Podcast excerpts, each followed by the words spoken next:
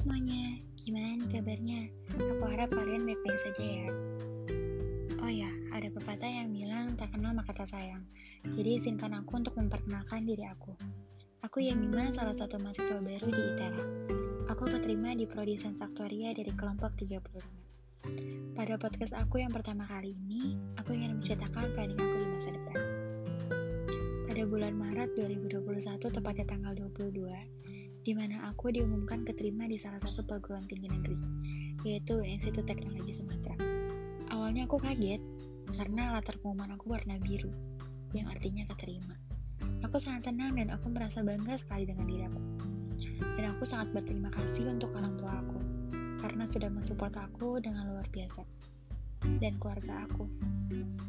Aku dikasih oleh Tuhan kesempatan untuk mengejar mimpi aku, dan aku tidak akan menyia-nyiakan yang Tuhan beri aku ingin lulus dengan nilai yang baik, tanpa ada pengulangan, dan lulus dengan waktu yang cepat dan tepat. Setelah lulus dari perguruan tinggi, yang pastinya aku ingin mencari pengalaman dari berbagai instansi. Aku ingin bekerja dan membuat kedua orang tuaku bangga.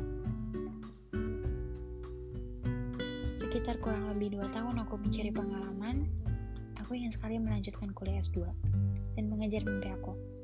Ya, aku tidak berhenti di S1 dan bekerja. Aku ingin menjadi seorang dosen. Ini adalah planning aku untuk ke depannya, dan semoga planning kalian juga akan tercapai untuk ke depannya. Untuk kalian, terima kasih sudah mendengarkan cerita aku. Semoga berkenan. Dan mohon maaf jika ada kesalahan ucapan, secara sadar ataupun tidak. Terima kasih semuanya. Salam sehat untuk kita semua. Dadah.